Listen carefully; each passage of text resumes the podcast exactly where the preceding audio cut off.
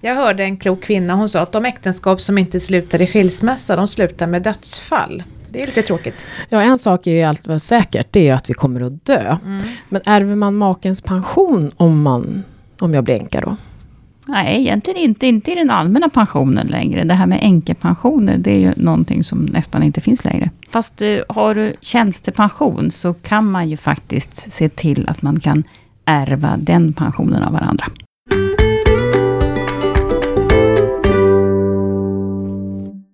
Idag ska vi prata om arv och pension i Min Pensionspodden och därför har vi bjudit hit Susanne Eliasson som är privatekonomisk analytiker på SEB.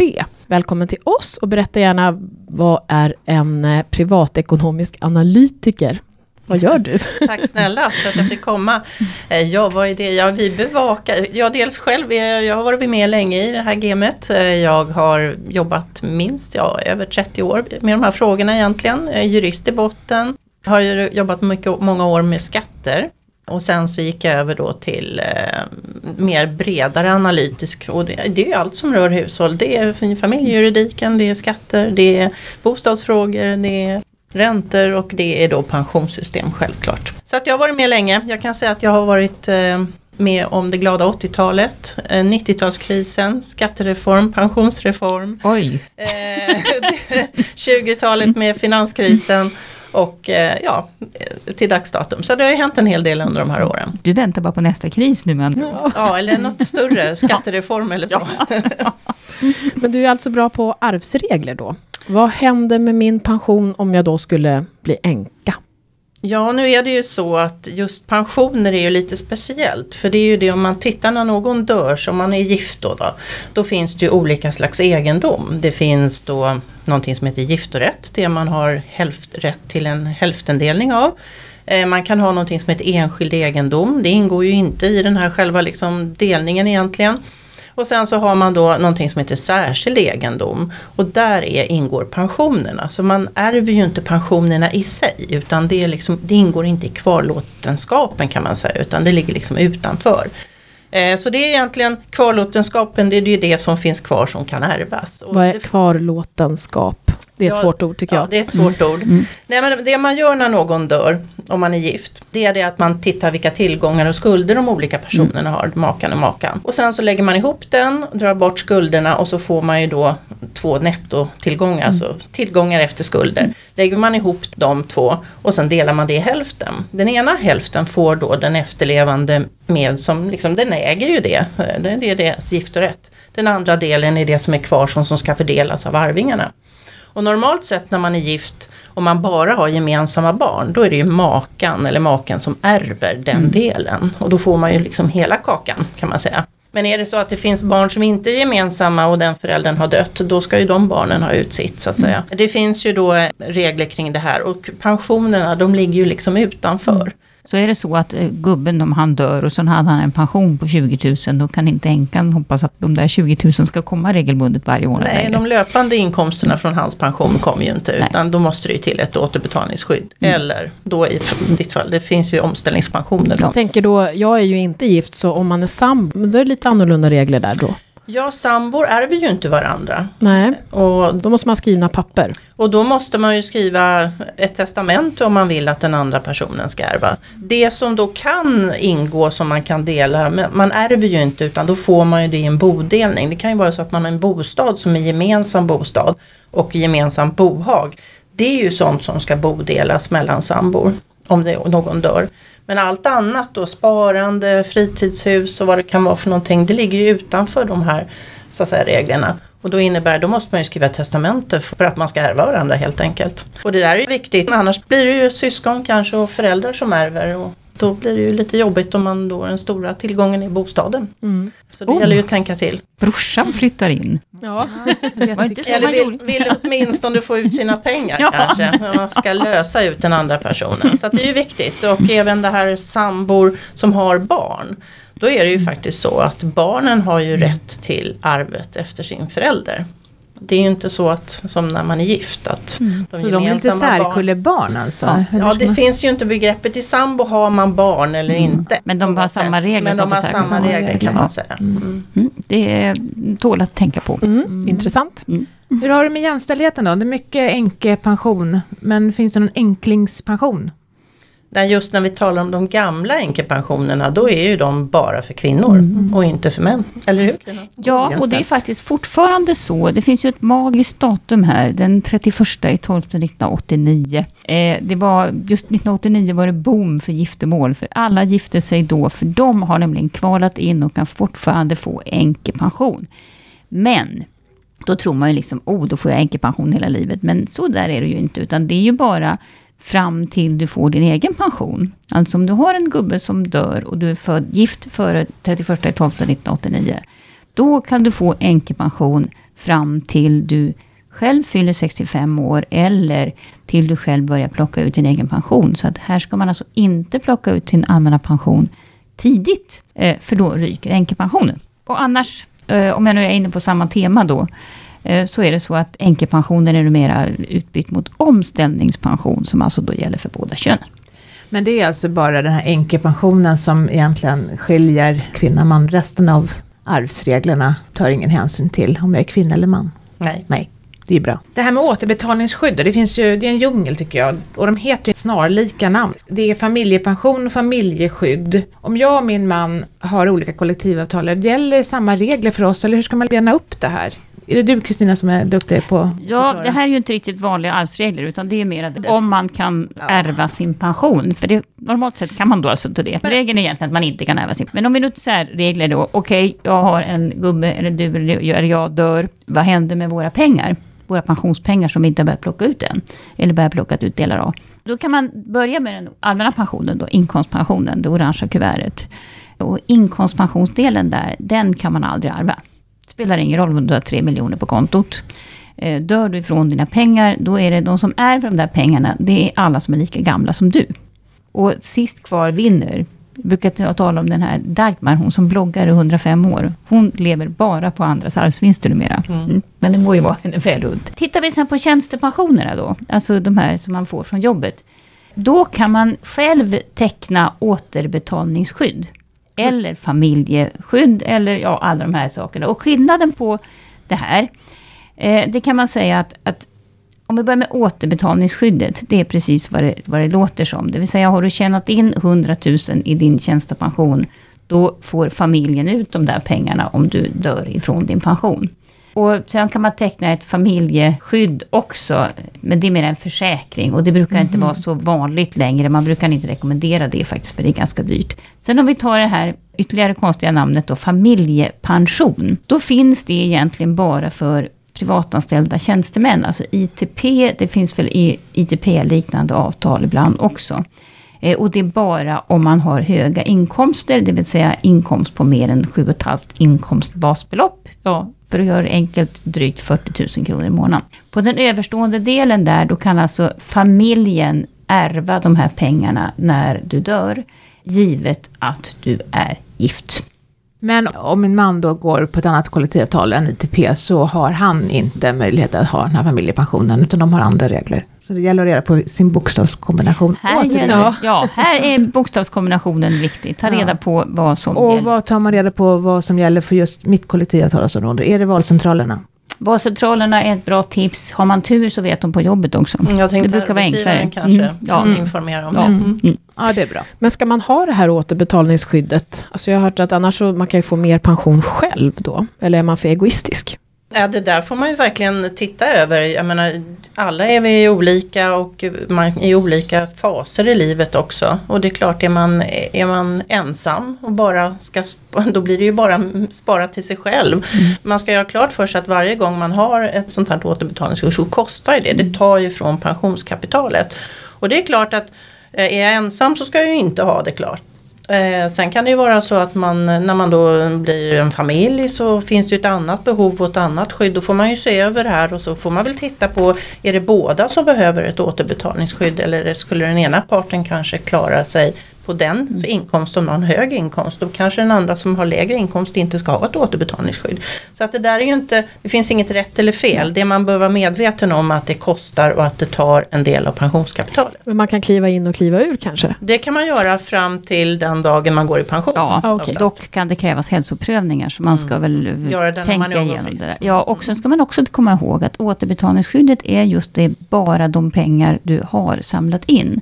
Så att när du är ung så är det ju inte speciellt mycket pengar. Och då mm. kanske man, om man nu ska vara rädd om familjen, bör fundera på andra skydd också. Mm. Är det en bra livförsäkring att amortera då? Vi brukar ju säga att det, är, att det är ett bra sparande. Är det bra om någon dör att ha amorterat och inte ha så mycket lån?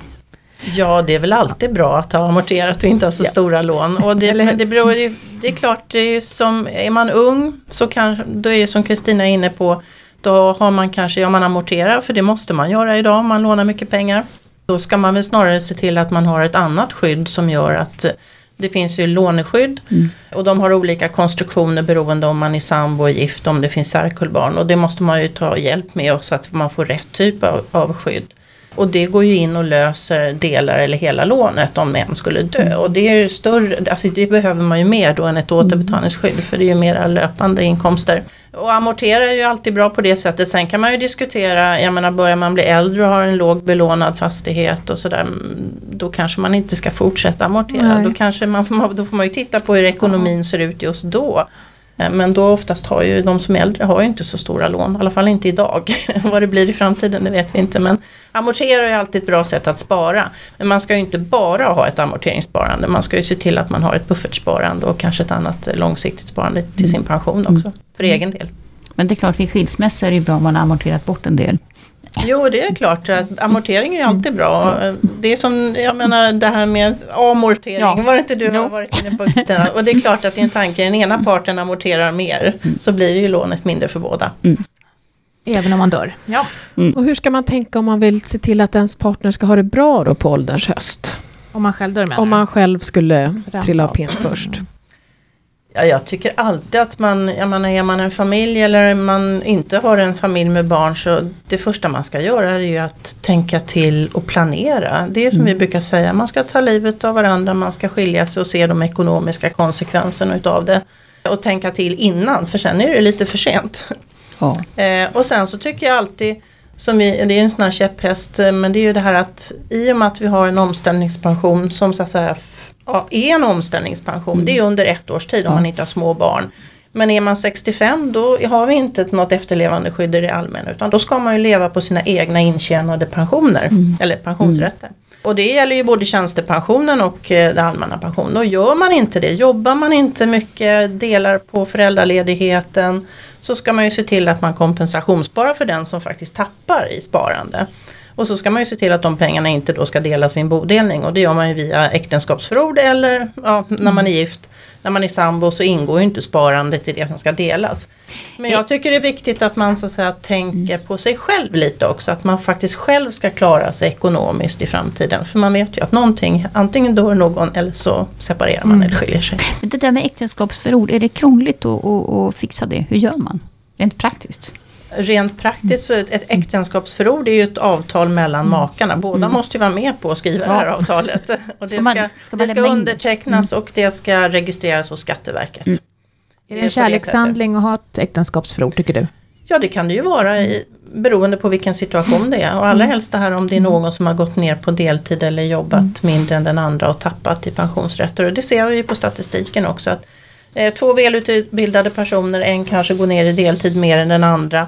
Och då kommer man ner under den här gränsen där det kanske är de här lite större avsättningarna till tjänstepensionen också. För över den här gränsen du pratar mm. om, de här 7,5 inkomstbasbeloppen, där är avsättningen mycket högre. Och då kan det ju bli så att den ena halkar ner under den här gränsen och då är det ju stora eh, så säga, pensionsavsättningar som man tappar. Och då tycker jag det ska man kompenseras för på mm. något sätt. Mm. Det intressanta är ju faktiskt också det att om det är så att en, mannen då oftast har en väldigt hög tjänstepension då vid en skilsmässa så är det ju faktiskt så att det, hans framtida tjänstepension ingår ju inte i någon bodelning. Så därför kanske det också är bra att man ser till att föra över lite, lite pengar. Ja, löpande och ja. inte tänka på det sen. Nej. När, när skilsmässan är ett faktum. När, när det är ett faktum, så att säga. Nej men eh, så är det ju. Att jag menar, både tjänstepension och allmän pension det är ju sånt som inte ingår i en bodelning. Och det är, eller, alltså vid en skilsmässa. Och det är många som inte känner till. Mm. Och inte sambo, då ingår det inte alls. Nej. Och idag är det ganska vanligt också att man löneväxlar. Och det blir en fråga, vad är... Ja, mm.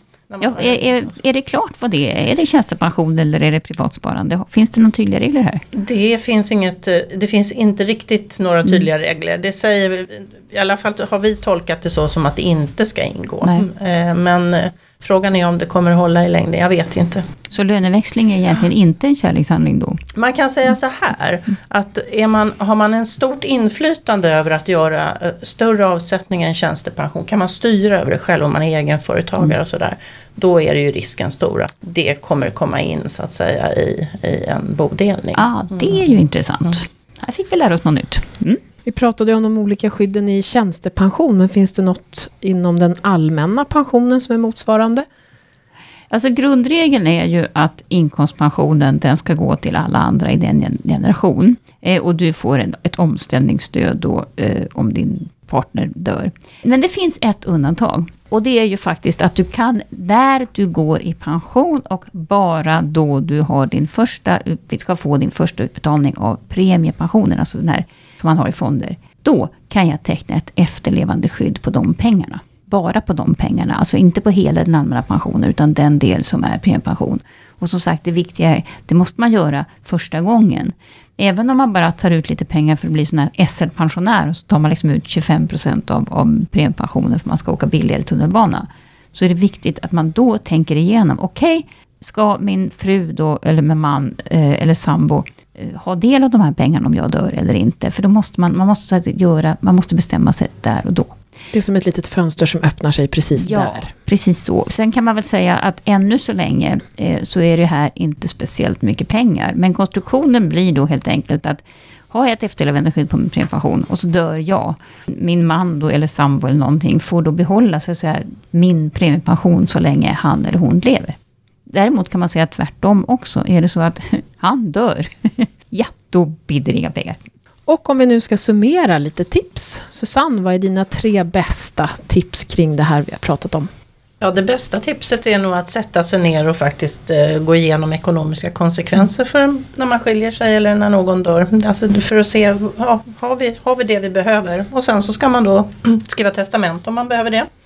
Eh, äktenskapsförord om man behöver se över de här juridiska avtalen eller ett samboavtal om man nu tycker det. Ett samboavtal det är också ett avtal som så att säga, kan göra att inte det man äger tillsammans, eller ja, den gemensamma bostaden och bostadshaget ska delas. Och sen så är det väl också det här att faktiskt dela på föräldraledighet och vabbdagar så mm. mycket som möjligt och skapa sig en, faktiskt en egen ekonomisk trygghet. Tänka lite på sig själv. Jag skulle säga, det är ju väldigt bra att hålla sams. Bara för det enkla skälet att det är faktiskt mycket, mycket, du har mycket, mycket större skydd som enka, enkling än vad du har eh, om du skiljer dig. För att då, då går man miste om väldigt mycket, inte minst den där familjepensionen som vi pratade om, den ryker ju. Eh, så att håll sams och håll er friska, det är väl väldigt bra. För att det är också så att även om man tjänar väldigt mycket pengar som ung och mitt i livet, blir man sjuk på sin åldershöst för att man kanske har jobbat för mycket, så, så påverkar ju det bådas ekonomi då. då. Nej men och sen det är väl det här att eh, våga verkligen sätta, alltså jag brukar ju rekommendera en trevlig middag, stearinljus, vitt vin, god mat.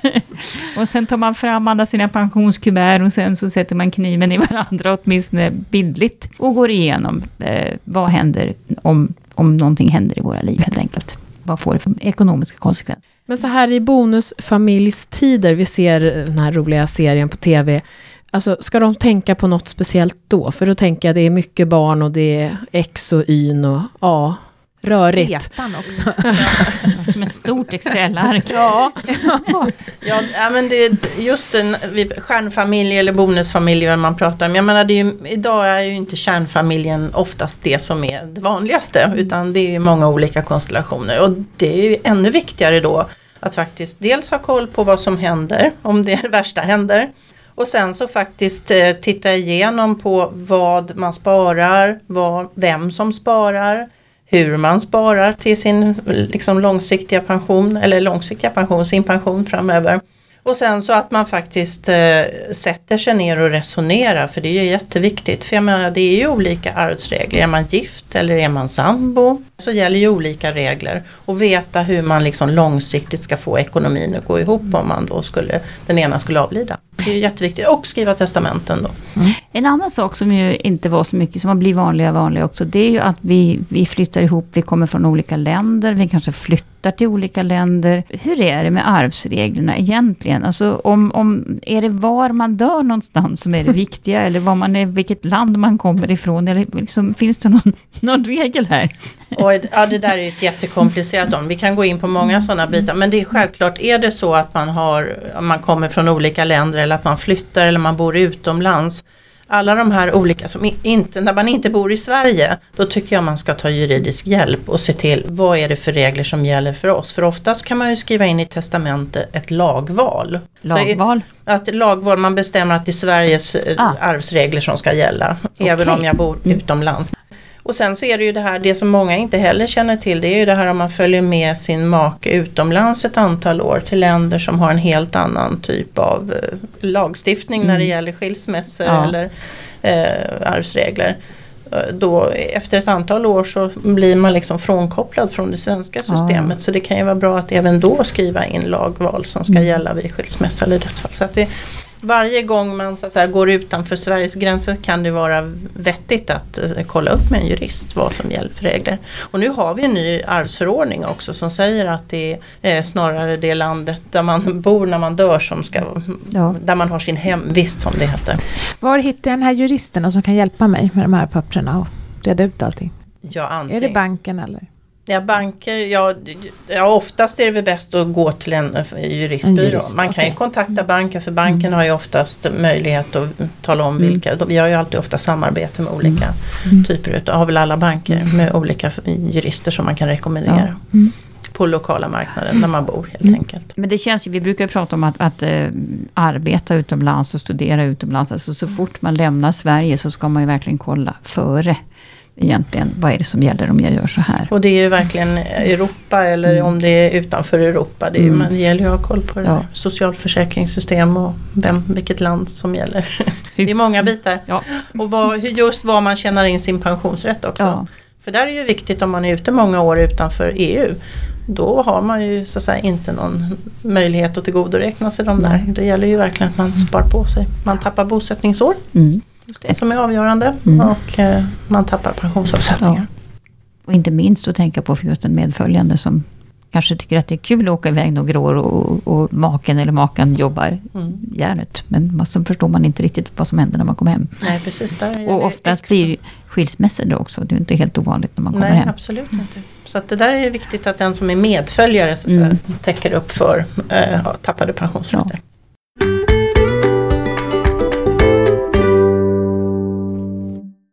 Vi har fått en fråga från en lyssnare som har två olika arbetsgivare. Nu vill han löneväxla och hur ska han tänka då? Kristina?